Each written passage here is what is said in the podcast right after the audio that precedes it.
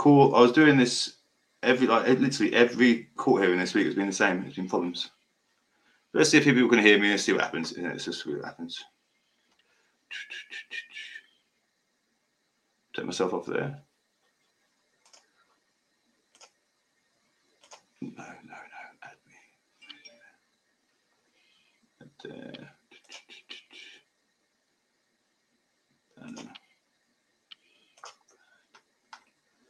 Test, testing and testing.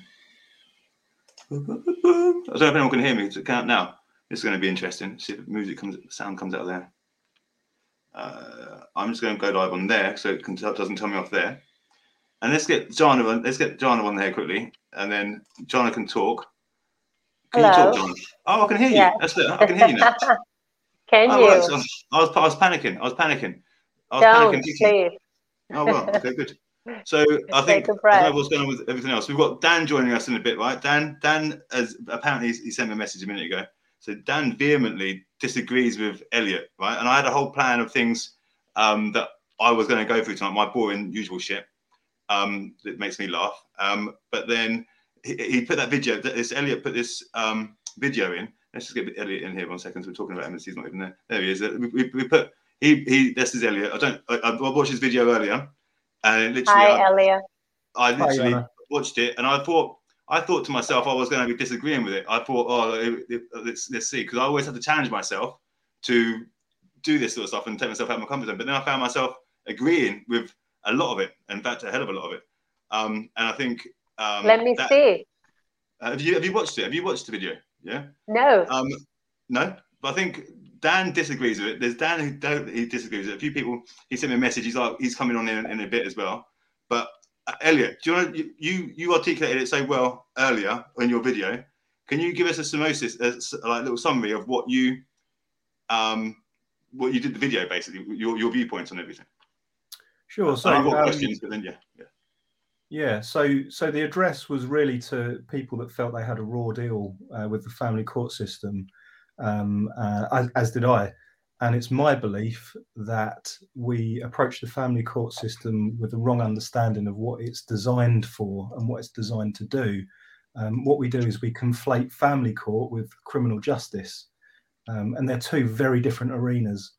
Um, when you approach the family court system, as we do with the criminal justice system, we expect that when something is something wrong is done, we expect justice to take place, that there'll be some sort of correction. Um, the problem is that because the family court system is on a um, balance of probabilities as opposed to um, beyond reasonable doubt, the measurement with which uh, they can make judgments is much lower than it would be in the criminal justice system. And there's a reason for that, and it's because they're they're mitigating circumstances between two people. They're not correcting circumstances between two people. So the powers they're given um, is very different to the criminal justice system in that sense. Um, so there's a lot of a lot to unpack, but that's the basis. That's the back. So what what? So I I found myself agreeing with a lot of it, and I even found myself like taking notes because I was like I literally. I don't think people people who are angry and they've got the right to be angry when they've been, and I think people miss they just don't want to hear that bit. And I think mm. no one's saying you can't be angry if you're getting lied about or you, whatever the situation might be. But your head needs to be when you're going into this. Your head needs to be what, where you were basically what you were saying there earlier. And I think mm. I, I just sort of disagree with some bits in terms of I will always go in as if it is criminal. Like, with with with your, uh, I sort of related to when you were saying we go in with um, all this evidence and all that sort of stuff and expect them to have it all there and then. I think there's hearings, there's set hearings for said evidence, and I think when I put packs in, I will always put packs in, building up to a to, to the end place, if that makes sense. So I know we're going to a contested hearing, so I'll be writing statements from the beginning, ready for getting to this and getting evidence in because it's sometimes 18 months before you get there, whatever things go on in between, and you're always reporting on that.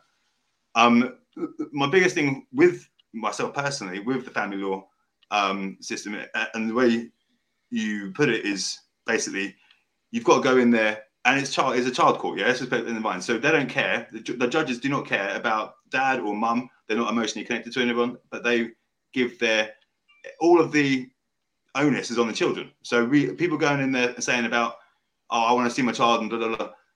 They're already going about that in the wrong way because it's talking about it's talking about what they want, and they will, and you, you need to be going and talking about what the child wants and what's beneficial for the child. Now, I've made personally, not out, out of my own choice, I said, yeah, out of my own choice, sacrifices to make sure Lila, my daughter, is not around conflict because I can't I can't do anything about that. I can't change my ex-wife's attitude towards me.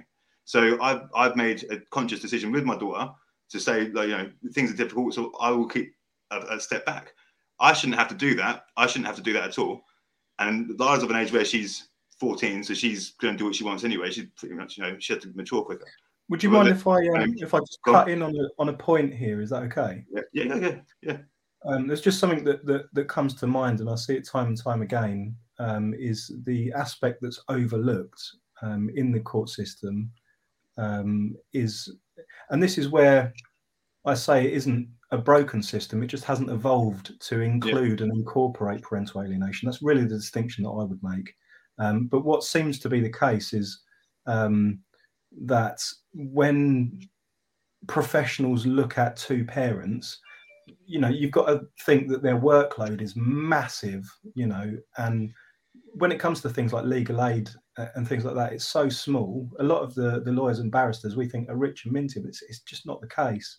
Um, and what happens is because they're getting paid so little, they want to get one case in, one case out, one case in, one case out, and they get into this routine of seeing a certain type of person, certain number of times, and chalk everything up to well, it's just two warring parents. Um, I had one uh, one hearing where um, a professional who was uh, ordered to um, explore the uh, nature of parental alienation or alienating behaviours, as it's now termed, yeah. um, within this particular case. And um, and he said, well, I don't like to use that term. I, I like to use the term com- uh, conflicting parents or, or, conflict with the parents. The trouble is, is that doesn't um, factor in the fact that actually, when parents disagree, it only really needs one party to disagree for conflict to take place. Yeah, yeah, nailed it. The problem yeah. is that domestic abuse by nature is is categorized by an imbalance of power. And it's this imbalance of power that also categorizes parental alienation. And so if you withdraw the imbalance of power factor, then of course you're going to come up with two warring parents. But if there is an imbalance of power, if there is, you cannot overlook it and you must make it a contributing factor.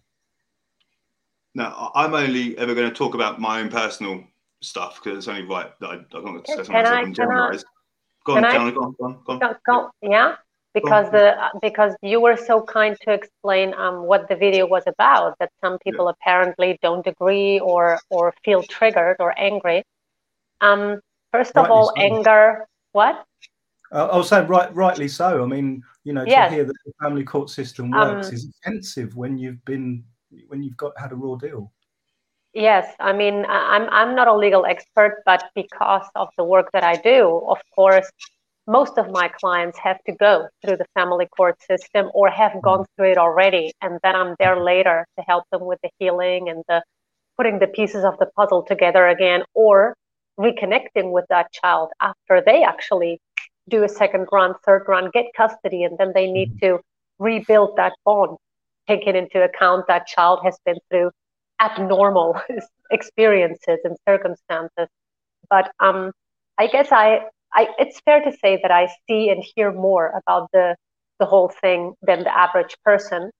And interestingly enough, I hear the experiences of fathers and mothers from all around the globe, not only the UK or the US or Canada. And it happens absolutely everywhere that parents start to wake up to the fact that the family court system will not really do oftentimes what they expect them to do, that it doesn't work the way they thought it worked before they even got into it. And sometimes it's even a bit too late to change some stuff because they make terrible mistakes because they think it works differently. So the only thing they can do then, and that's where I see luckily some successes that are very um, inspirational, is when fathers actually stop employing lawyers, start doing their research, and start to understand that it's a game that needs to be played a certain way if you want to use it to your child's advantage and to your advantage. And it sounds very ugly, but that's what you need to understand. In America, there is no perjury in family court. She or he can lie, often without proof needed, you know, and the judge will say, well, hmm, I don't know, with these allegations, you know, oh, then let's do this. And they say, oh, wait a minute, wait a minute, but why is she not punished for lying? It isn't the issue here. This is not criminal justice, like you said. This is not a, you know, a criminal case. So they often don't care about stuff as much as we would like to.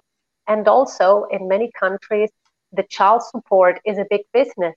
So they really often don't encourage people to have something that is shared and very fair and maybe not even child support needed.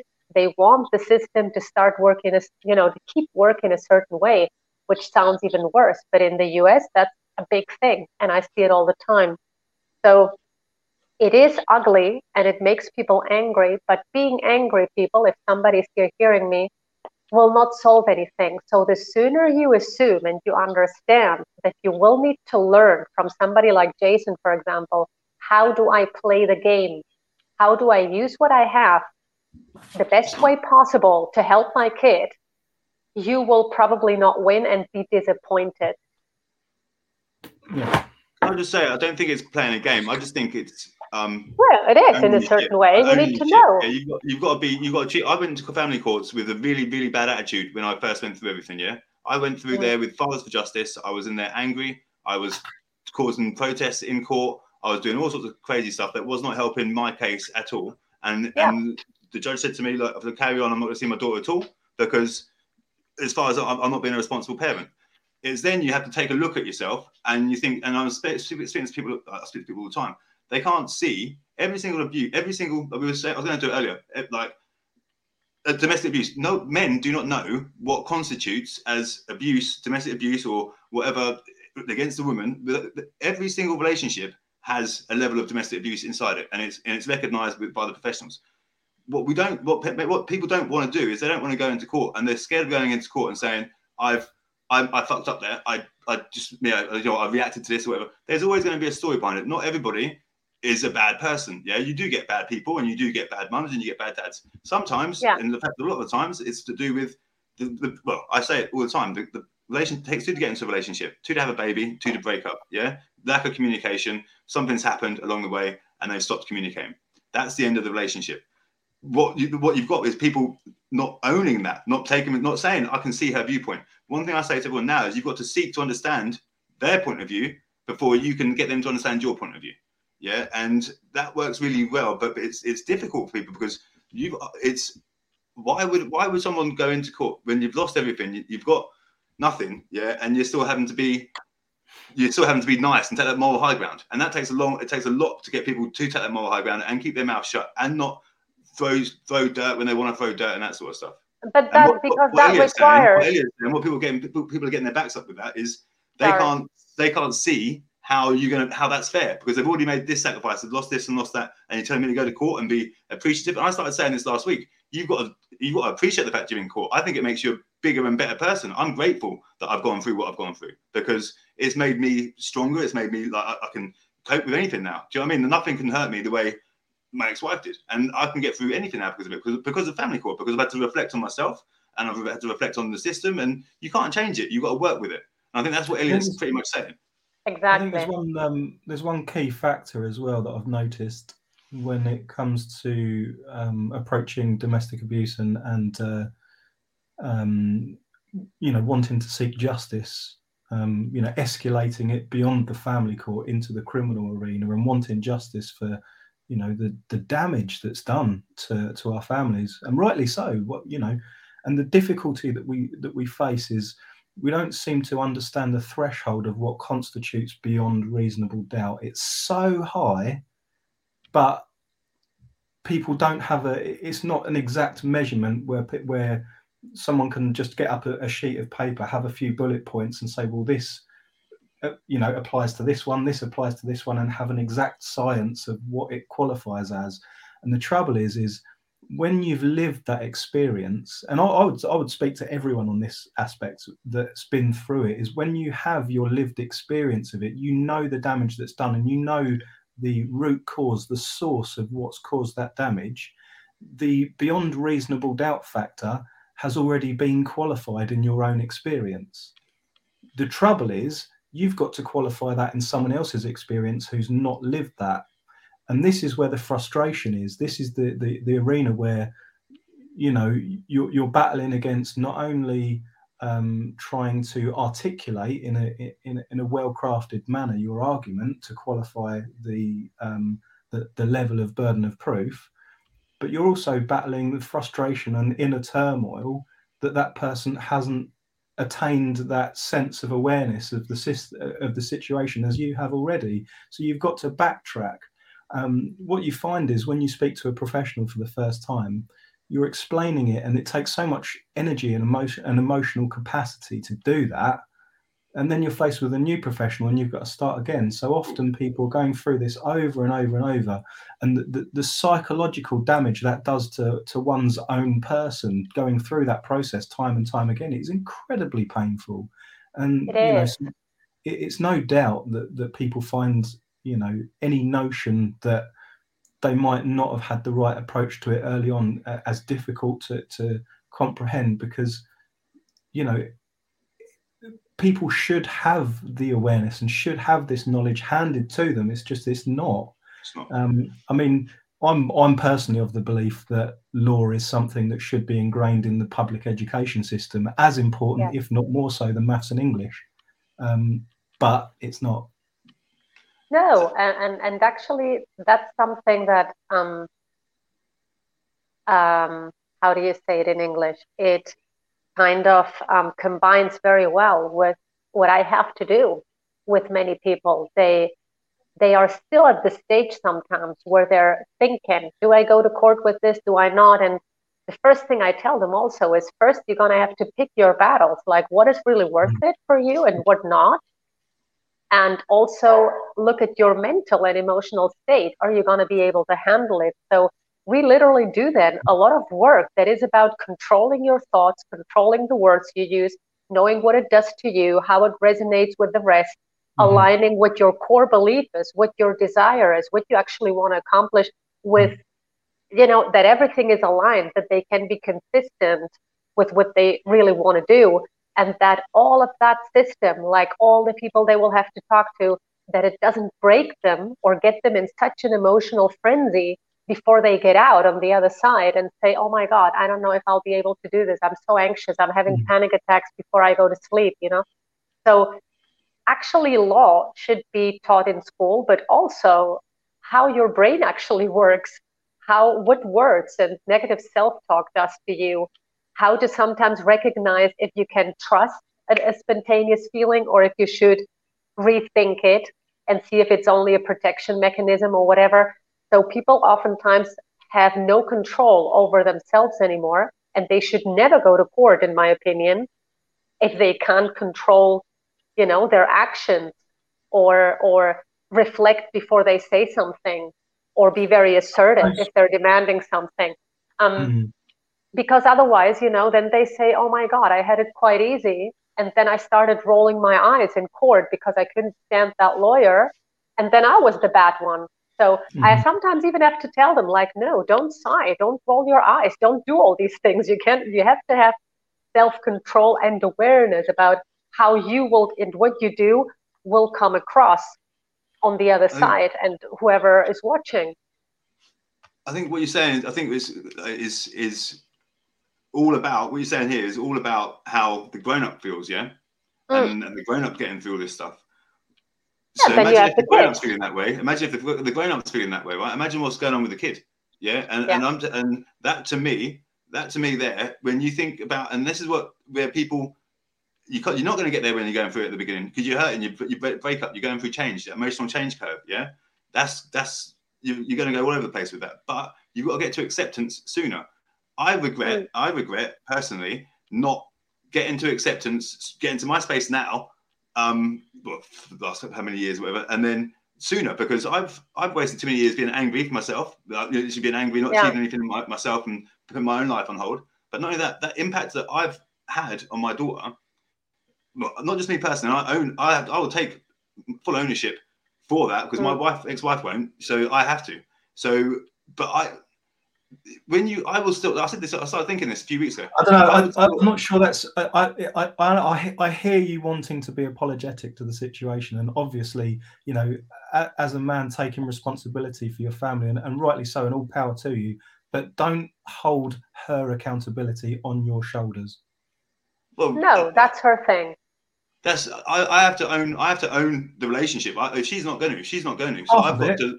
Yeah, I mean, whether I take all of it, or, I mean, I take enough, and the, the, what I've got hurts enough. Yeah, if, when I look back on it, and the the knowing that I've caused my daughter hurt unintentionally because I was hurting myself and I was selfish myself, that that that hurts in my heart.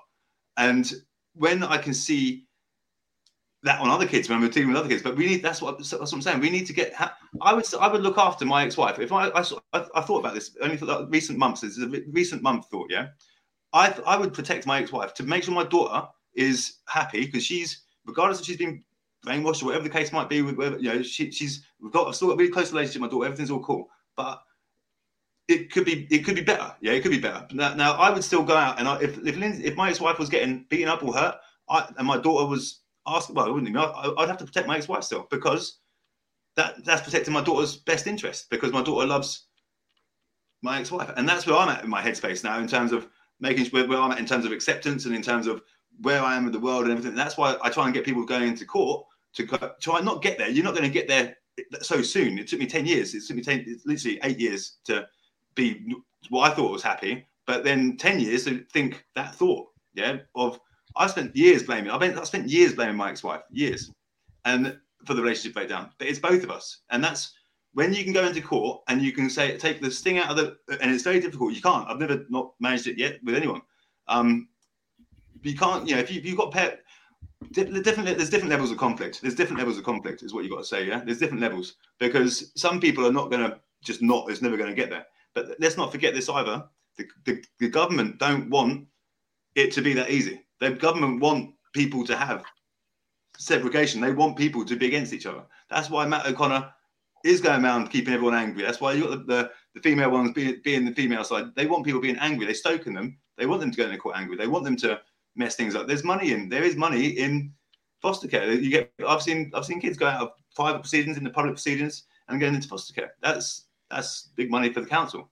Yeah. So, but then again, but I still believe, I still believe that there's a certain level of corruption in in the public side, but there's as as much of as there is in the private side. But again, it, and I know for a fact, it's not what you know, it's who you know, because I've had clients, I've got clients who knew what they were going to get when they had criminal proceedings going on because they've known the magistrate. So it's it's it is always what you know. So I do. How do we get? How do we get? Here's one for you. How do we get everyone else? What can you do? I, I mean, I'm saying about the kids all the time. I tell people about Lila and, and what, what, she's had to go through and whatnot. How do you get people to come to your way of thinking and what, how you visualize the court system? I do it. I try, I try and do it because of the hurt that is causing the children. You've done it in a in a different way. How how would you try and turn anyone who's watching this now? Um, I don't think I can. I mean, I, I when I put that video out, um, it was a, a, a state of personal vulnerability, um, and it was difficult to put out because you wonder how it's going to be received and where it's going to end up, and you know, particularly you know you think about your kids and your family and you know if if that you know if that sort of a thing was to go on on a wider spectrum and and you know end up on TV or something you know you have to think of these things when you put things on the internet. So it was it was difficult uh, to put out but it was right. I I knew it was right to do. Um, and so that that that really was was the drive. It wasn't to win people over. It was no, to it was to do what I knew to be right um, I know you didn't so, do it to win things, but, but what you but what you're speaking is actually really, really, really good and powerful because it is, in my view, it's the right thing. You're, you're speaking the truth. You're speaking the right way of going about family courts. No, you're not saying, and people who are angry are saying that they shouldn't be angry and it's, the courts are wrong and they're biased against this and whatever. And I say to people, I say to people uh, one the other week, you're going to keep doing the same thing. You're going to get the same results. You're going to keep kicking off in court. You're going to keep exactly. getting the same result. Yeah, you're going to keep if, if you change your stance because I was kicking off in my I, longest non-molestation thing ever, because I was kicking off in court all the time. I changed my approach, treat people with respect. You get a different thing back. It took me multiple court cases, my ex-wife going back to court multiple times to, for the court to actually turn around and start taking me seriously. And seeing that I, I was genuine, genuinely wasn't losing files of justice. Genuinely, I'm saying these things because I'm meaning them. Um, and now they can all see, obviously, that what the situation is. But it works. What, what Elliot's saying is right. It works. But how we can't to, to make people switch off, and I couldn't do it. I couldn't do it. I couldn't do it at all. When I'm, I think I look back in hindsight and I think to myself, I, I say to them, I was a dick. I was an idiot. I was a fool. Uh, yeah, I, I did things totally the wrong way because I was led by my I was led by my emotion, uh, and that's why I started learning about myself and my, in my brain and stuff. Sort of, you know I mean? The chimp, the chimp paradox and that sort of stuff. Yeah, but, but that's actually the thing, Jason. The family court system often they what the process often wants to do is to get an emotional response from the dad. So that's why it's so important for them to be in control of their emotions because a woman comes across very differently to the system if she's emotional and she cries or she becomes angry, you know. With fathers, it's a different game. It's a different perception they have. So I have seen that for so many dads, it really changes, like you say, when they start seeing it in a different way. And it sometimes really boils down to knowing their priorities and what they have to do to be more in that direction. I mean, I have this father from the UK actually, whom I helped with a little bit of training so he could get his priorities straight, his focus. Um, we went o- over his notes and messages he was sending to his daughter because his daughter was also to some degree alienated, manipulated in 14, 15. And so that went better. I had told him, don't say certain things, it's going to backfire. Don't say that, it's too much information. And then he actually succeeded. And he told me later, he said, I'm going to write a little testimonial for you because I'm so happy. I said, okay, thank you so much, you know. And then he said that besides helping him in the end be able to do the right thing and the right strategy, reunite with his daughter, that I helped him understand that he needed to focus on his daughter, not on showing how bad the mom is or always mm. saying, oh, but she did. You see, she did. And I said, that's not your priority here. Your priority is your child, not becoming overly emotional and moving your hands like this because she's such a bad person, you know, and that's another bitchy shit thing she did. I said, you know, don't care. Just focus on your kid being in a better situation than she is now. And he did. And he said that that was actually, to me, that sounds very simple. But for this gentleman, it actually was a big, big, big game changer because it changed the way he approached his whole life, basically, to shift his focus, have a better, different priority. So he stopped wasting time, he stopped the noise. Yeah. And now he's seeing his daughter, you know, every now and then she can fly over and all that stuff. But um, it took him really that to understand he was putting his energy in the wrong direction most of the time. I think that's what we do. We subconsciously don't even realize. I've been speaking to people this evening, uh, and we don't realize when we're talking, we're, we're, actually like Lila said. I thought I was happy in myself long before, and then Lila said to me, like, 2020, she said, was walking down the street. She said, "Oh, you're not angry anymore, Daddy." And I thought I was not angry anymore a few years before that. But then you don't know how you're being perceived. Now, I, oh, I kids, relate. kids have a very special antenna up oh, here. Yeah, they know. yeah, but I think because sometimes I'm I'm loud. Yeah, I'm loud. So when I'm talking, I get uh, uh, I'm out there when I, and I learned back when I was in retail, whatever, when I'm managing people, I was talking to people and they were getting upset because they thought I was shouting at them, but I wasn't. I was being passionate. So I had to learn how to, and I was doing the same thing in court as well. But then not only was how you're saying it, what you're saying, the words you're using, because you can say exactly the same thing, but with less aggressive words in. Huh? Yeah, I was raised in Spain. So Jason, there you would be español. totally normal. Sí, claro, muy bien. Sí, estoy aprendiendo, pero es malito. Ah, que, no, pero está bien, está bien. well, actually, before I became a coach in this niche, in back in Germany, the years I lived in, I lived in Germany.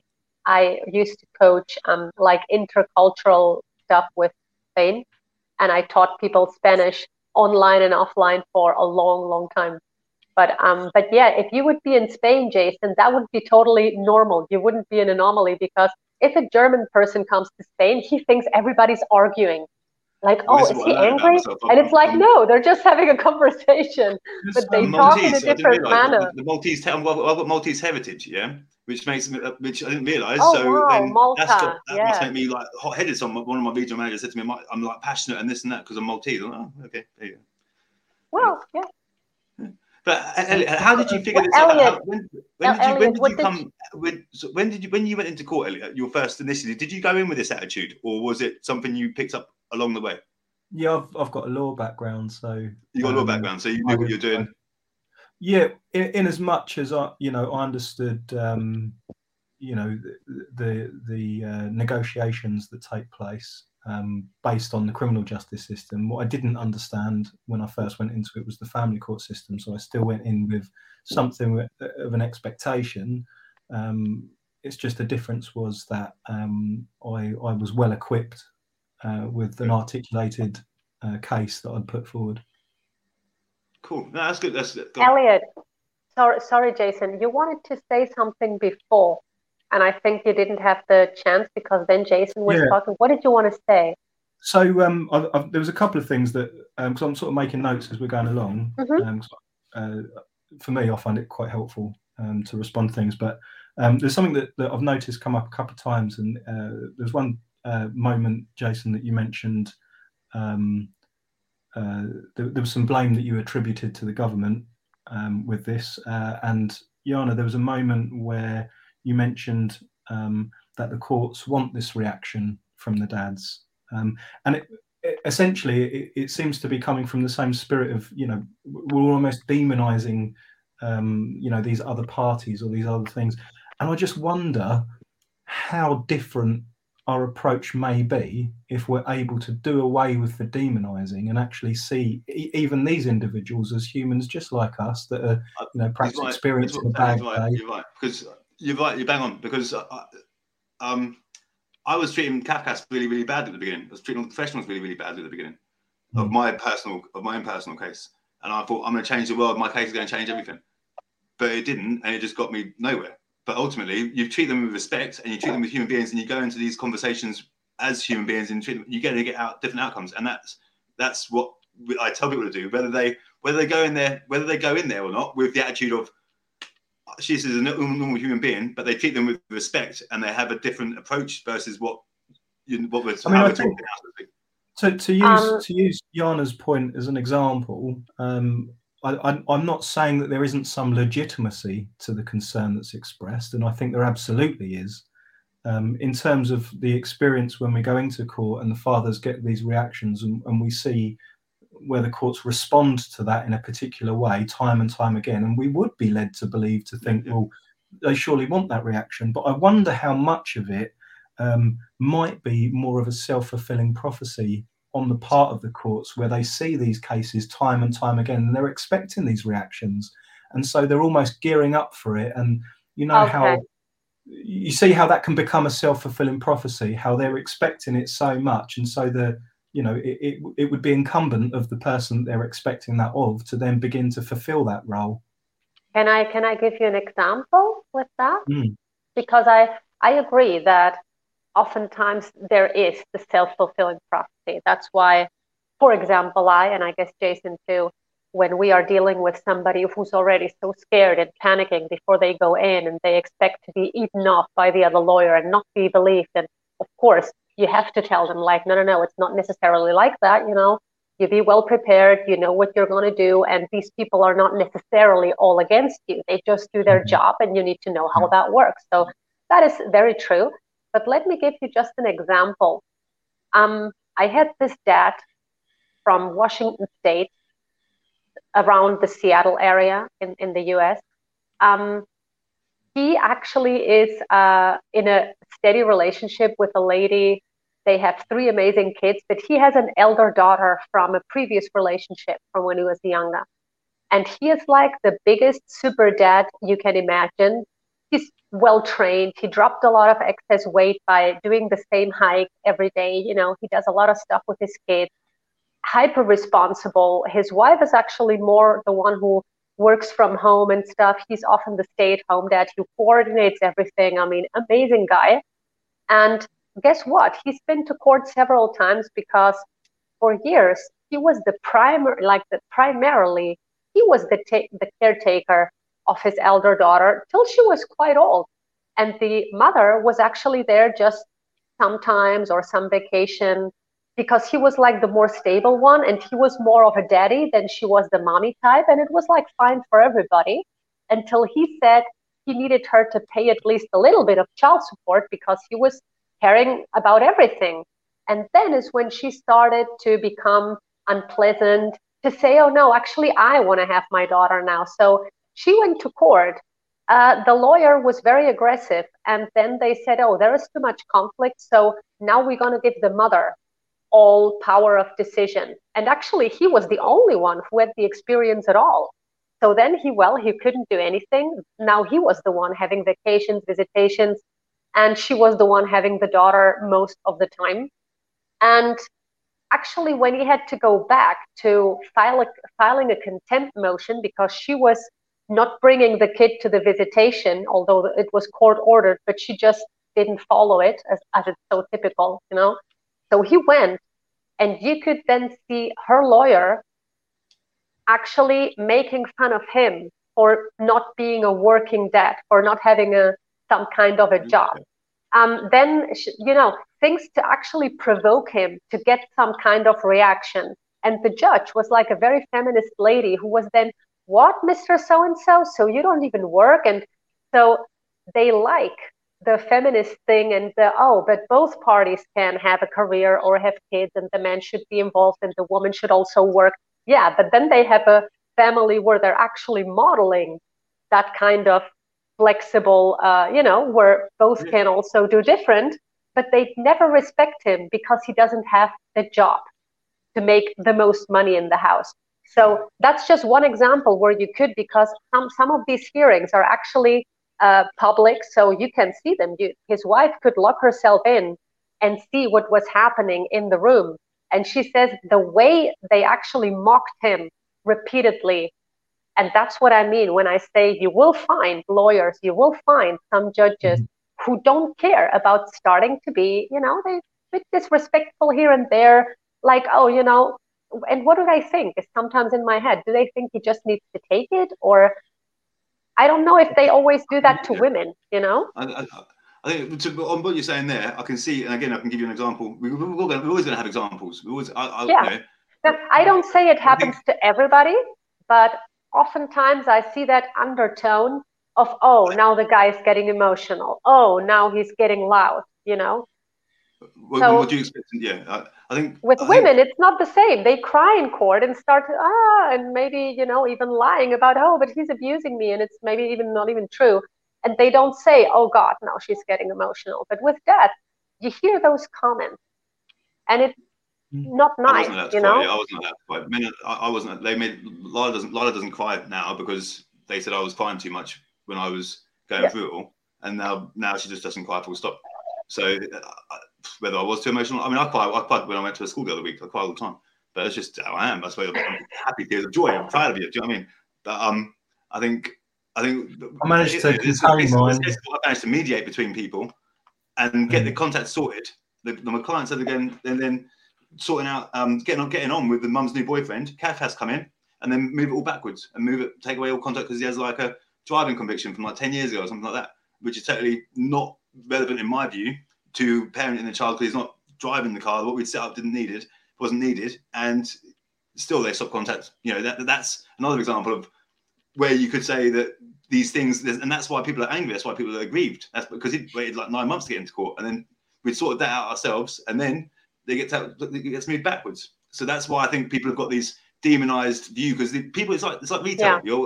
people are going to say bad things about bad experiences more than they're going to say about good experiences. Yeah everyone says to me, oh, Jason, you only seem to have good good things. I'm no, I have loads of things that don't go right. Yeah, we just don't shout about them as much because we need to talk about the positive ones because there's there are positive things that do happen in family courts. I do there is there's loads.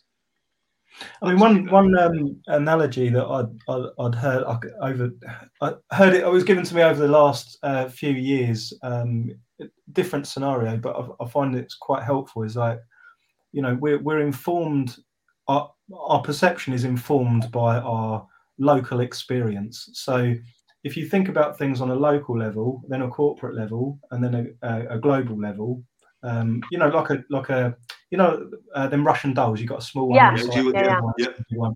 And so if you if you think of the Russian doll as like the um, the local level, your personal experience with things, and then outside of that, you've got a corporate level. So this is everyone else's Mhm. experience of things. So Yeah. when you get to that point, what you find is people experiences differ slightly, but yet we're still informed by our own experience, even at that level. So we would maintain our own. Well, this is my experience, and this is the the, the place I'm the position I'm going to take. And then when you go a bit bigger, you've got the uh, the you know the more sort of global level where um, things look very different again, um, Yeah. but we don't often see behind the scenes of that. Yeah. Um, it's like, for example, if I was to say, you know, that the, the Lord of the Rings was a film about a fellow with a ring, which would be true, strictly true, but it's not Yeah. really simply what the story's about. Yeah. You need a bigger picture. And once we have that bigger picture and start to look back on, on a local level from that outer perspective, things look very different and we start to behave very differently.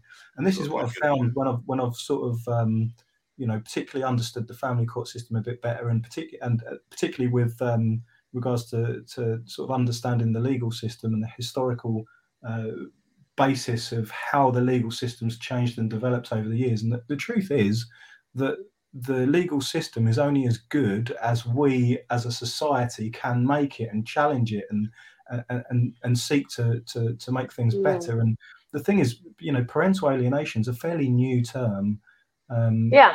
I mean, ultimately, it, it, it, it simply falls under the category of domestic abuse. But because, the, again, the threshold is so high to prove beyond reasonable doubt, it remains in the family court level and it doesn't get escalated to the, the criminal justice level. Um, and so, what we're really trying to do is say, look, there's some legitimacy here to, to parental alienation being um, on par with domestic abuse in, in its own right um, because it's underpinned by so many so many parallels that take place in domestic abuse, um, and so again, come come. I've, I've sort of gone round in a bit of a circle there. The point I was making Oh, was it's fine. Wonderful. yeah. so, so so the point I was making was on you know when you see things on a global level rather than simply on a on a local level. Um, it, it really helps to to reinform and, and get your thinking correct when you're approaching different things and, and making your opinions about different people in the in the court system. And um, I'll give an example.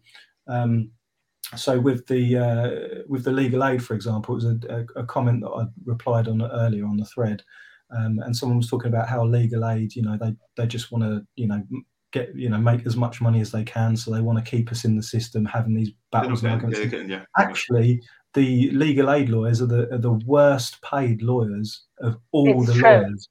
And so Yeah. the problem that you have is legal aid is so small. There was many many cutbacks uh, to legal aid um, over the last uh, 15, 20 years, um, where particularly when we had sort of a, so, when you get the asylum seekers and things like this coming over, the first thing you get the special interest groups that say, well, they're get they're taking up all our taxpayers' money because they're using the legal aid system, and so everyone gets in an uproar and says, right, we're going to vote against the you know having the legal aid cutbacks, but well, that affects everyone. And actually, when you look at the cases of these people that, that where they've needed legal aid, it's been perfectly legitimate.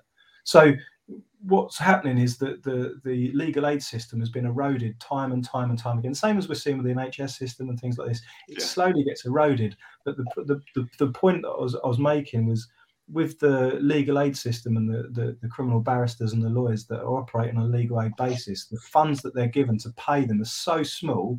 And bear in mind, a lot of these guys have got families back home, they're living in tiny little flats, just trying to get by. So as soon as that legal aid money runs out, they've still got families to feed. So they Yeah. need the next case before, you know, they need your case to end as quickly as possible. So they need an agreement between both parties. So their interest Should is be. to get an agreement. The court's interest is to get an agreement. Your interest really is to get an agreement. But Yeah. but the only difference between your interest in getting an agreement and everyone else's interest in getting an agreement is the fact that you will factor in aspects of this case that they will not. So, for example, if you've got a case where um, you've got the children at the centre of this case, uh, that court is going to be concerned with those children and those children alone. They don't care if you've got stepchildren and other children that live at home with you Yeah, yeah, and that they're going to be impacted and that they're going to be affected. They're only concerned with what's here. So, yes, everyone's on the same page because they want to get an agreement, but it, the burden is on you to address the other factors that the court will not. Yeah, yeah. I think I love talking to you. I think I think I think you're brilliant. I think you talk a lot of sense. I think you talk. I think it's really and you articulate it really well. I think I think uh, when you're saying about the different levels when you're going up, yeah, I think I've started studying. I've studied my BA honors in law, and I wouldn't be doing that if I hadn't gone through the crap that I've gone through. So I'm really grateful for all the shit, and I'm you know I'm happy. I'm, I'm i love the bad shit that happens because you're learning from it all. But I wouldn't have said that. I wouldn't have said that 15 years ago. Do you know what I mean? I wouldn't have been meditating 15 years ago. I wouldn't be who uh-huh. I am. So, but the thing is, I I, I don't. I, I, as I'm coming out with these messages with people, everyone thinks I'm a bit crazy, or whatever, whatever. But I'm like, no, because I'm, I'm looking at it from a different. So what you're saying, I'm, I'm seeing it from a different angle. I'm saying uh, the knowledge, the knowledge and the experience you're getting you're you're seeing it from that higher level again, and you can see. I can see. I know for a fact judges want kids when it's safe to be with both mum and dad. They will keep um, this. If the conflict is really high, then they'll separate. There'll, there'll be a longer gap between the hearings. Don't be wrong. COVID hasn't helped, but that's generally what will happen as well. And that's because of the conflict between the parents is impacting the children. And like you say, they don't give a damn for anything else. They just want. They, they don't care for the children outside of your stepchildren, you they don't care for any of that. They, don't, they only care for what's that what's in, in court. And I think it, it's it's speaking to to to you Elliot is is, is good. It's good. I, I'm going to keep banging the drum for the message that I'm giving out there. And you, I, I think people should be grateful that they're going through family court. I think they should be grateful that they're going through because it's hurt, it's painful. Pain is good. Pain, like emotional pain, I think makes you stronger. Don't get me wrong. People are all different. I respect that, but I think um, for me, if you get through it, and if you can get through, through it without suicide, without killing yourself, and I've been suicidal, I've been there, you know, and and if you can get through it, you're actually going to be invincible afterwards because life is in slow motion afterwards. Especially if you've not got the knowledge. I went into this blind. I went into this totally blind, not knowing with Fathers for Justice leading me, and not knowing Scooby Doo about nothing. Like literally thinking I'm a non-mole, and they must have been telling me all the way through that non-molestation. I've said this before. They must have been telling me you need to submit a C1 every every court hearing. Oh, can I see my daughter? I see my daughter? And they must have been saying to me, you need to submit a C100. I didn't go and submit a C100, that, but they were telling me. I didn't do it though. They, and I, I was thinking about this a lot. I, they must have been telling me because I see the judges and I hear the judges all over the country say similar things. They must have a script at certain points in these cases where they say similar sort of stuff to the same type of parents going through the same stuff. People, what, what people forget is when they're putting these allegations in against each other, there's a basic level of care that children need to be had. Yeah, and what you know, people need to understand that they've got now they've separated. They're going to be picking holes in the other person's parenting or, or their standards and whatnot. But if, if the professionals, if if CAFCASS or if social services see no problem with it, you you making a problem out of it is going to put you on the back foot because it's going to make you look like a jealous, controlling partner who's making allegations up to to for, to for your own self. Don't get me wrong. Sometimes you, you should always put your concerns. Exactly. In, but, exactly. Get, uh, the amount of times I've got men who, I mean, I was encouraged to do it. I was encouraged, yeah, and I would not recommend anyone doing it to do safeguarding checks. Anytime you don't see your child, just do a safeguarding check. Anytime, uh, you know, child welfare check. I did, I did loads of them by on, on, on instruction from from Fathers of Justice. They, they, they end up the professionals end up not trusting you because they're only saying you, then you said they're saying that you're attacking this form of abuse by getting people to go and check when there's nothing wrong with them, when there's nothing wrong with your child, and that again, you know, gets used against you. So that's you need to people well, because we're so emotional. That's, interesting. I mean, that, that's interesting to me. I've never heard that. Um, it's really helpful to hear. Um, what what um, strikes me is on the flip side of that, with when it comes to malicious allegations, um, you know, they they tend to happen once they start. They just keep going, and yet it doesn't appear, from my own experience, that they recognise that as being domestic abuse in the same way that they would recognise, uh, as you've expressed. Yeah. I mean, there's, there's, I mean, I've got cases. I've got. We get to the end of the cases where the judges we, we pull out this. You can't hide from the fact. It's all over the CAFCASS reports. But they put that the there's alienation. There's alienating behaviours going on. It's, it's, it's, fierce. The child isn't having the same relationship as they had 18 months ago because of what's happening. But the child is 13, 14 years old or 12, 12 years old. By this point now, when you're going into court with the children that age, the, the, the courts will say that they don't want to see the child, the child doesn't want to see dad, then the child doesn't have to see dad. And, and they don't force, in the same way the child, they, they encourage the child to go to school or go to a dentist, they won't encourage a child of that age to um, enforce the relationship with dad. No, but they will enforce they will enforce child support payments, but they don't enforce visitation, even if it's court ordered. That happens all the time. And I think it's very important what, what you said a moment ago. Um, I'm not the legal expert. So when I have my clients and they say, oh, but what, what do you think should be my strategy? Then I point them to the person here in the UK. It would be Jason. In America, I have two guys that I refer people to that are experts in how to know what makes sense for them legally to mm-hmm. do or not, what they can do alone, what they need a lawyer for. They're excellent. For example, Alan Donovan from Montana or James Christensen in Washington State, who works all around the country. Incredible guy. And he actually mops the floor constantly with lawyers who have up to 40 years experience. And he has a better strategy for his clients, although he's not a lawyer because he's done it for 20 years. He knows how the things work, what they look at, what are the terms when you need to give in some document, how it works in the other state. And he also always tells his clients, like, look, you have to see how what you do comes across with the professionals that need to check certain boxes. You need to understand that they're probably not even trained in alienating behaviors, if you want to call it that. A lot of them are biased.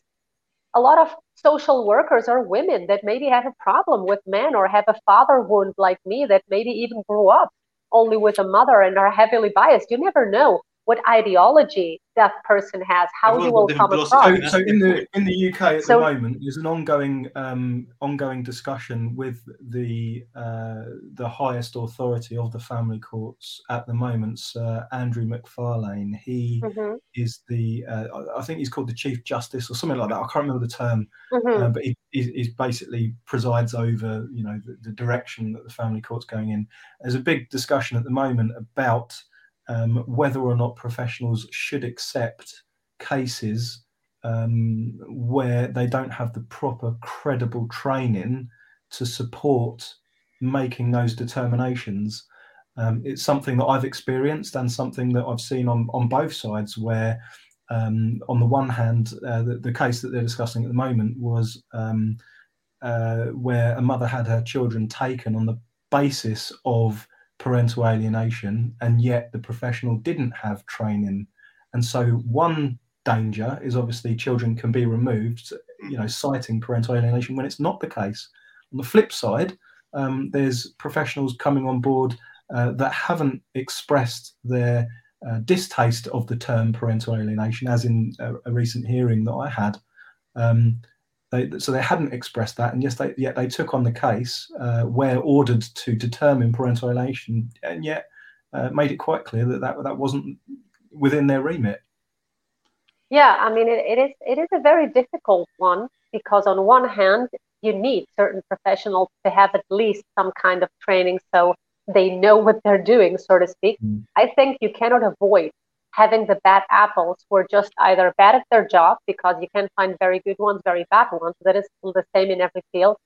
Um, but I think uh, the, the, the whole spectrum of so-called, and I say so-called professionals because you have people in Germany assessing a case where children are involved, even if it's a simple divorce or a custody case, where this lady gets sent to your house to meet your kid, to talk to your kid for 15 minutes, then they talk to you, then they go to the other and make an assessment like, oh, the child is properly being cared for, or the child said this and that to me with mom present. These people get a few hours of training and mm-hmm. judges listen to them a lot. You have the guardian ad litem uh, figure in the US in the US. Some of them get one hour training to then go and even, talk even, to a child 20 minutes and then tell a judge what their impression is. And they often listen to these people a lot. And if you are like me, I've talked to dads who had a 24 year old social worker who actually was brainless, no experience. Yeah. And then and they tell them things like, oh well, just give up on your kids and I'll make sure you don't have to pay child support. When actually it was the mother keeping the kids by her house the kids were begging the psychologist to please give them antidepressants because they were having a really bad time and nobody wanted to look into it. Because the uh, mother raised the false allegation that the man had been violent and he was like what? I've been divorced for 10 years. I've always co-parented very well. Now i want something from her. Now she does this. And then you have this brainless 24 year old that has no life experience no not a lot of professional experience and tell the dad to just back off has never heard of much of anything so you really need to train people at least a bit in the direction they're supposed to work in yeah. And you also have mediators who are very incompetent. I think this, this is why therapy um, not working. Why, it's why it's really important, I think, and where you know, I, I, mean, it's it's been it's been well stated by most people, but why it's really important to keep records of everything. So yeah. you know, when you're taking these records, dates, times, uh, the event that took place, you know, everything, all in detail. I was fortunate yeah. enough to do that um, from the moment that we separated. Um, so I've got a, an accurate historical record of six years worth of, of records. So when it came to a fact find, um, I, I, was, you know, pretty well equipped in that sense, and was able to address yeah. all those aspects, and you know, came out, you know, uh, felt, you know, as best as you can in the family court to feel like I had my day in court and, and was heard. Um, but it is really important to, to keep records. I can't stress that enough. If, I think if there's anything yeah. that I, I, would want anyone to take away from any of these talks, is it really is keep take records and everything, dates, I times. that, yeah. I say that to my clients all the time. If that woman sneezes, you need to know. Or, or a mom, I also coach moms sometimes, and I also tell them you need to keep records of everything you can. And if mm-hmm. you only communicate via email, it's not bad. You always have a date there, a time there. You know, just just I, keep I it all there. I think the problem is though, right? You were saying about training people and shit.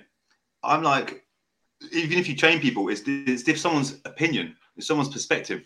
It's not going to be. How do you? You can't say one rule fits all because it's family. That's why it's private. Because mm-hmm. although you see similarities in all of these cases, they're never the same because the dynamics of the families are different. Yeah. Mm-hmm. So because of that, and then you're going to have someone who's got who may, may, may misinterpret me in a 45 minute phone call as being overly aggressive or whatever.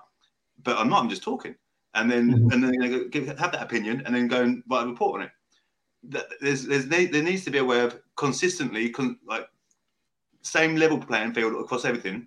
So there is some sort of consistency there, but it's difficult. I can't see how they would do it. But well, that, there's when um, well, when professionals submit their reports, you have a ten day window, and this isn't information that's freely given. So take note of this if you don't know it but there's a 10 day window when professionals submit their reports that you can challenge what they've written. Um, that's not to say that you can't challenge it at a later date, but within that 10 day window, it's um, better. Yeah. The, yeah, if the professional hasn't done anything unlawful or I- illegal, um, then you've got that 10 day window. Sorry, say again anything that's not factual, anything that's not factual. So if there's any yeah, anything that you want to challenge, you've got that yeah. ten day window to address yeah. it and account yeah. for it. It gives it gives you the opportunity to give account for for circumstances. I mean, you can do it later as well, but that ten day window is particularly important. Um, I mean, I've I've, I've had it where uh, a, a, professional um, had had uh, it, it, just made a right mess of things, and um, uh, not only did he get a whole host of things completely inaccurately wrong. Um, he stated things in the report that had taken place which quite clearly hadn't. There was no account in the report, and then he obviously signed his name to it. So you know, straight away that's liable for um, for complaint and, and appeal. So it, it cannot be relied upon. So there's there's different things that you can you can address throughout it. Um, first of all, you've got that 10 day window. Following that, if there are more serious things that they've got wrong, um, there is uh, you know a liability there for complaint and appeal um, and you know to simply state your case that, that you know it cannot and should not be relied upon i, yeah. always recommend always, that, that's very good information Sorry? No i say that, that it is indeed very good information. I bet there's a few people who are going to listen to this maybe afterwards I, saying oh my god i didn't know i could do that. I still have a day there or i can't you know, person, challenge. my, as a lit- as a litigant in person, my, um, advise, you, you, need to take advantage of whatever you can. And if yeah. there's even if it's not court ordered, that you need to put a response into your section seven or whatever it might be, or uh, a, um, a, gate, a, safe, a safeguarding report or initial safeguarding report, put a statement in and put your feelings and thoughts down and your concerns on there and give it to the court, and, and then you know look to it in person and let the court read it. And if they want to throw it out, then throw it out. But they've read it by that point, and then you're going to get to talk about it in court anyway because at least you've got notes there. Because you, but that's really important. Like any, I say, challenge, challenge reports always if you if you if you I think if you're not um, with them. I, I Further- wanted to. further- oh, sorry. Uh, I just, was wanted gonna to pick up pick up on something you had said um, Yeah. about the, the the training that it's and it's the same for me. Every family dynamic can be so different. That's why I often have to customize the help Yeah. I give to my clients because they all have a different way of learning, different personality, different background, different whatever. Um, but at least something, I mean, there are a lot of common patterns. Like, for example, kids who are old enough to remember things right, to explain, to, you know, to answer to questions. If they always keep saying to, to the question, why don't you want to see your dad or your mom? And they always say, uh, I don't know. My dad said I should be afraid of my mom. Why? I don't know. Kids that always say, I don't know when asked, but don't want to go when visitation takes place. That should, for example, be a box to check, to check that something strange is happening because kids don't reject the parent they had a normal relationship with for 10 years. They don't start saying now for nothing, like out of the blue, I don't want to go. And if asked why, I don't know. Or because they told me he's dangerous. Yeah, but you know, no. Did he ever do something? No. But I don't it- wanna it- go. So. There, there, there is a few things that are so basic Yeah. that everyone who's dealt with multiple people or talked to multiple alienated kids can see. So the cases where, of course, you're still going to have cases where it's not that easy to, to spot, or where maybe the, the the parent really has done something that the kid couldn't deal with, and that's why they say, I don't want to go. But even little children, you know, people that are married for eight years, everything is good. And then If suddenly, um, you know, when it's about the money or something, oh no, Mhm. now your kids don't want to go. That should always be a red flag. And sometimes the so called professionals don't even want to see that just because the kid is 11 and, oh, but your kid knows where. No, it doesn't know anything. It's an 11 year old. I think what you find as well is if you have the opportunity to speak to any safeguarding professionals on the basis of when children reject uh, parents, um, it's completely out of context. Firstly, for uh, for, for any child and you know for, for, for any circumstance, but when you speak to safeguarding leads and safeguarding professionals, they will tell you that even a child that has been abused on this under the, the most serious of terms still does not reject the parent. Yeah, that's is it. true. But of course, if even abused children often don't reject parents, a chill child where you actually couldn't find any abuse who rejects a parent, that should raise a, a red flag Yes, that it should. something else is happening that's not normal because Yes, a kid where it's that's what I mean. And sometimes they don't even think outside the box to see that. Or you have three siblings and one of them never wants to go. The other ones go and nobody wants to see the fact Well, that mom is, is only where- manipulating one, you know, to This is where always have one. This is where professionals have such limited time and such limited funds to go on. Is it's Yeah. the absence of professional There you go. curiosity. Yeah.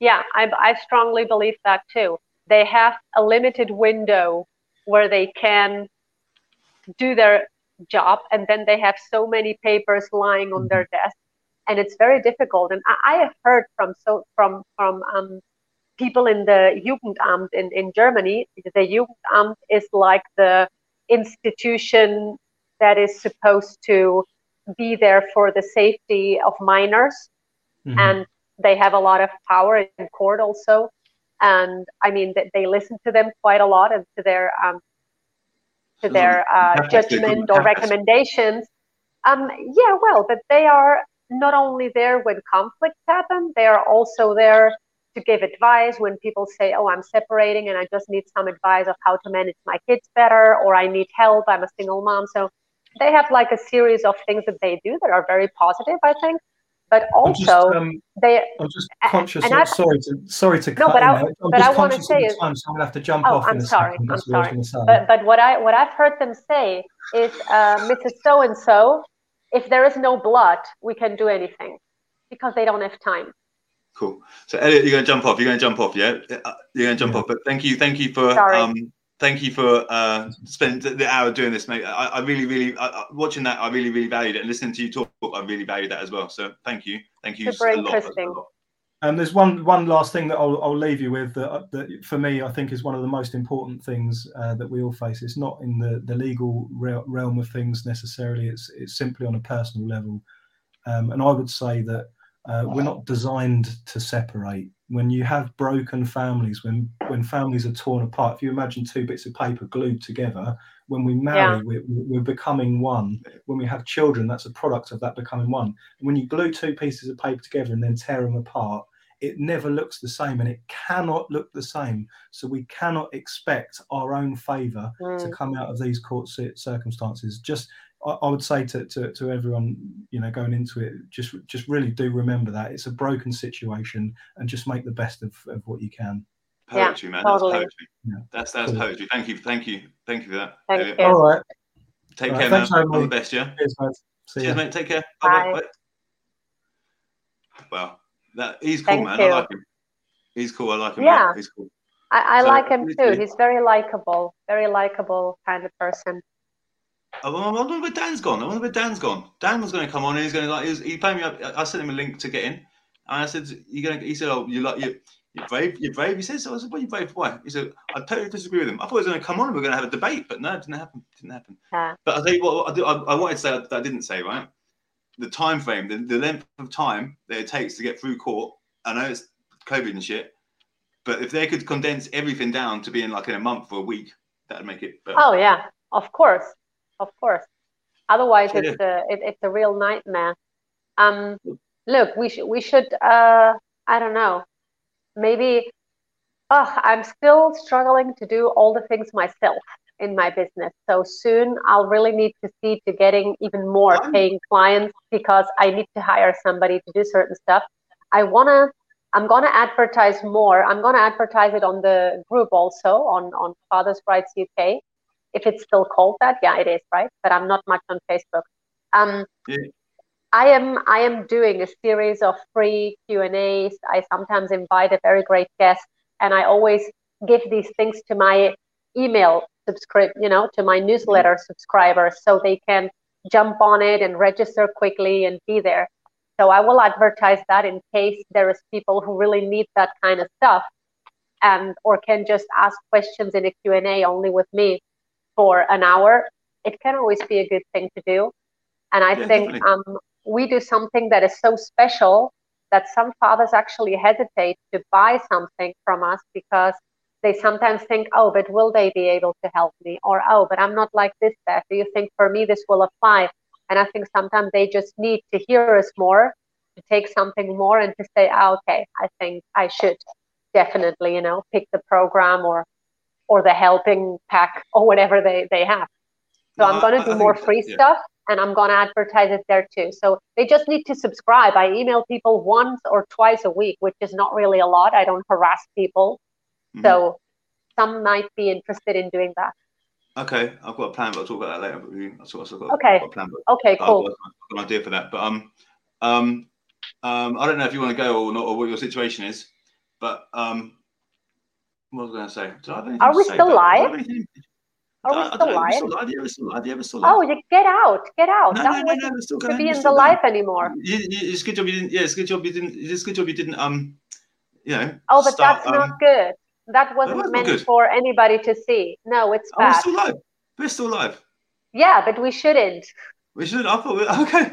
I don't know. I didn't realize. Why didn't you cut it? That's bad. no people. The buttons up there. The buttons up doesn't there. Matter. Doesn't matter. Doesn't matter. People. I'm, I'm, I'm, I'm gonna share that so people can subscribe to my newsletter and you guys yeah. can be invited to all the yes. events I do that are yes. for you guys to ask questions, to get information, to see what my work is about. Because some fathers take seven months to book a consultation. And then they say well i could actually have contacted you 10 months ago but i was too shy or i thought i wasn't going to be able to afford it. And then they say oh my god a full session with her isn't even that expensive. Why didn't i do that? So sometimes you know we create so much free content all the time. We're in social media. We're out there so you guys can take the rope that we you know think, that we throw. so sometimes we we forget that you don't really know in detail what we do. that you maybe never have talked to anybody who has been a client of ours. You don't know what to expect. People are always, so that, people are always, yeah. people are always, people. Some of the things I say to people, you know, they, they must be always. They, people are always like, well, "Really, really? Are you, you sure?" I'm like, "Yeah, just do it and see, just watch and see do exactly. it." And then they do it, and they're like, "Oh, oh yeah, you're right. Okay, yeah." Yeah. So, guys, so, that's why also people sometimes say, oh, but why don't you do even more for free? And I say, people like us do a lot for free. And we need to make money to keep the machinery going, to be able to be out there and do more stuff that is including a lot of people. So mm-hmm. that's why it's normal that we charge for our services. And if we say things like I just said, like, oh, I need even more paying clients to be able to hire somebody. Is that what you said? Is that what you said? We need, yeah, I said it. But actually, we need that because once you have a big newsletter, you communicate with these people, you organize what good guests can I get who are willing to come to speak to help these yeah, people. Father, you know, you need to organize that. Then you need to do I'm, to I'm work with your clients. I you need now. to you know you need to do all that. then you need to check you need to check all the stuff that is pure business you stuff. You see, maybe you have an accountant see. you know. So you need we need to make money like everyone else we, to keep this see, thing going. Okay, stop going about money stop going about money stop going about money, money. Look, you, you, should you should see you should see how much um stuff I've done. Like so I've got this like online I've, I've created this online training thing right that you can do side by side when you're going through course when you're going through the court so you're going to learn about the bits as, as you're going through them, and because everyone yeah. learns differently, so I'm running that. So literally, that's taking that's taking me ages to do it, but it's it's worth doing it because the people who are doing it, some people like some people it's below them because they're not they, they knew it all already, but some people mm. they don't know it, and that's who it's aimed for. So it's like, and every time exactly I, every time we find something that doesn't happen or we've not got it in the in the training, we can just add it in there, and the next person can learn from it. I think yeah. that was that. Yeah. So I, so I, I, did keep live because I did, I did keep live because I had something really sarcastic and silly to say, but I can't remember what it was now. So, but I can't. So I'm, I'm just. I can't remember what it was. Fuck. So irritating. I hate when that happens. But, but, but you know, age, age, old age. And do you know what's happened since since since my leg break? Since my leg break, yeah. Oh, I yeah. Literally, i I've literally been so much more organized. Yeah, you see, because you have a need suddenly to be very organized. Well, I can't. It takes me four hours to do anything. That's why. But, yeah, anyway, but, but that's it. And sometimes oh, we just have I, to you, I told you I went for I went on a sort of date thing the other night. Oh, you did? Yeah. Okay. And how did it go? Well, she's a nice enough woman. She's nice enough. Nice enough. Like, yeah. But that's not enough. You know no, that, right? enough. literally, when, when, when it was like, when she was like, "Well, you don't have to hate all women." I don't, I don't hate women. I just don't, just don't want to get into a relationship. I don't trust you. I don't. I why would I want to get into a relationship with anyone? Like, literally, I don't need anyone. I've got a broken leg. I'm getting through life. Yeah, I fucking lost this and lost that. I'm getting through. It's no problem. I don't need a woman. I don't fucking need anyone. But no, but, but you, yeah, should, you should I, never. I, you should. I was meant to um, call her back or send her a voice note, but I've just been so busy. I've yeah. been so busy. I've just not had a chance to do it. No, but actually, you don't. You never should date anybody because you need a woman. You should want a woman because she's a plus to your life. needing one is never good. I could do with a hug every now and then, but I've, I've, even got over that now. I've even got over needing a hug every now and then. Like, oh, I'm feeling sorry for myself. I don't even need that. I just go to the mirror. I go to the mirror in the in the, in the bathroom.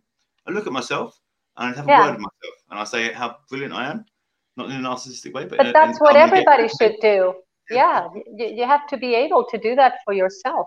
And and you know, a few minutes ago you said, "Oh, stop talking about money." Sometimes we have to address it because I, I, you really you really Mate, will see people I, I mean, enough, who say. I, I, know, I, I know. I, but, listen, but listen, got, but listen to this. I got scammed. Did I tell you I got scammed? Yeah, I got scammed. I'm down. Yeah. I'm down. When I'm down, of like course. a lot of money. I'm down like twenty. Yeah. So I'm not. But but the yeah. thing is, the thing is, sometimes you know there is only so much we can give for free. There comes a you know you and I we don't do this for a hobby. Well, I sort of do. This is this. Well, I mean, I was doing it for hobby, hobby. right? I was doing it for a hobby for eight years before. I wasn't doing it for. I wasn't charging. The people wanted to give me money, they'd give me money. But that's what. Yeah. That's where I struggled. That's where I struggled. Um, since turning it into a business, that I've struggled to because. But since coming out of hospital, since being, I'm a lot. I'm a lot more vigilant now. I'm a lot more like, no, this needs to be this, needs to be that, and uh, and I'm on point with it all a lot more.